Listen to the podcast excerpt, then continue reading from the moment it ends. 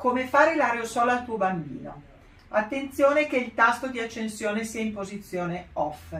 Abbiamo la nostra ampollina aperta, metteremo i farmaci che ci ha detto il pediatra, usando una siringa senza ago per misurarli. Ad esempio, Aircort 1 ml, soluzione fisiologica 2 ml. Chiudiamo la nostra ampollina, mettiamo la nostra mascherina, ok? Connettiamo il nostro tubo, ok? E accendiamo il nostro aerosol.